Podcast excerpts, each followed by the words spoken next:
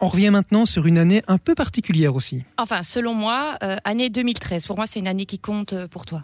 Estelle Denis, Julie Taton et Gérard Vives présentent Splash le grand plongeon. Ah oui. Vendredi à 20h50 en direct sur TF1. Ils ont tous un secret. Aussi.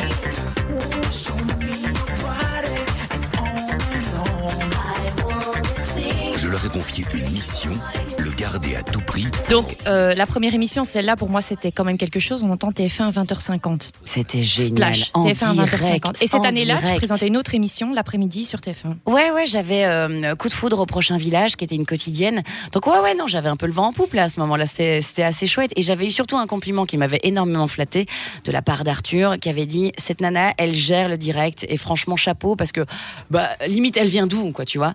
Et, euh, et c'est vrai que c'était. euh, je, pense que je réalisais pas tellement bien où j'étais, ce que je faisais. Alors, une chose, justement, euh, tu dis que tu réalisais pas tellement bien. Est-ce que quand tu te retrouves effectivement avec une émission l'après-midi qui cartonne, hein, Ouais, ça avec Splash bien. à, à 20h50, tu te dis, bon, ça y est, là maintenant, je crois que c'est mon année, je peux y aller, toutes les portes vont, vont s'ouvrir. Oui, alors, bah. Ta mentalité à ce moment-là Ma mentalité, c'était de me dire, ok, bon, pour l'instant, c'est bon. Qu'est-ce que je fais? Je m'installe à Paris? J'ai pas tellement envie parce qu'en fait, moi, je bossais toujours sur RTL et j'avais pas envie de lâcher RTL. Donc, du coup, c'était un peu une dualité où euh, sur TF1, ils m'ont dit, bah, écoute, oui, mais ce serait bien que tu sois un peu plus présente, que tu sois un peu plus disponible. Je dis, bah, écoutez, j'ai pas l'impression de pas être disponible puisqu'en soi, vous m'appelez, je suis là.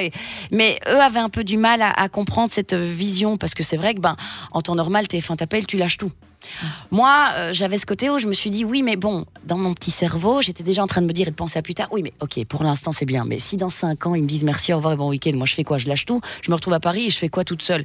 Donc, j'avais un peu cette, euh, cette dynamique de me dire, non, RTL, c'est ma maison, donc je vais rester.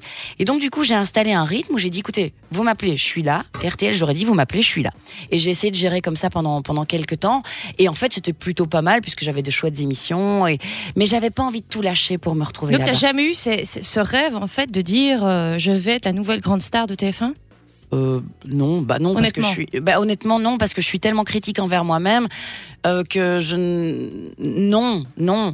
Je, j'étais contente de ce que je vivais et j'avais juste envie de m'amuser. Mais c'est clair que pour eux, j'étais un ovni. Hein. Ils comprenaient pas vraiment. euh, D'où tu venais Mais oui, parce qu'en plus, bon, il y, a eu- il y a eu des moments où on m'a proposé des émissions. Je dis ah non, non, vous savez ça, moi, pff, non. Bah, Allez, dis-nous quel genre, genre ah Quel non, genre je peux pas tout dire. Bah non, puisque je l'ai pas fait, donc c'est Ouais. con. C'est vraiment vendre un truc où au final j'ai pas fait, donc on va vrai. se dire elle est mytho celle-là.